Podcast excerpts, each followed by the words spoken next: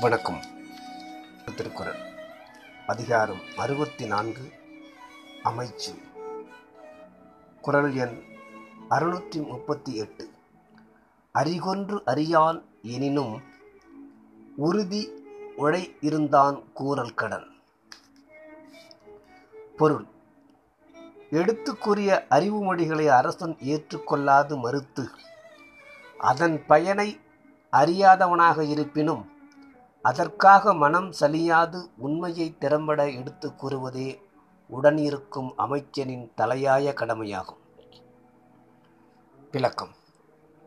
நல்ல நீதிமொழிகளை அரசன் கேட்கவில்லை என்றாலும் தானும் உணராதவனாக இருந்தாலும் அமைச்சன் நன்மைகளை எடுத்து சொல்லிவிடுவது அமைச்சனது கடமையாகும்.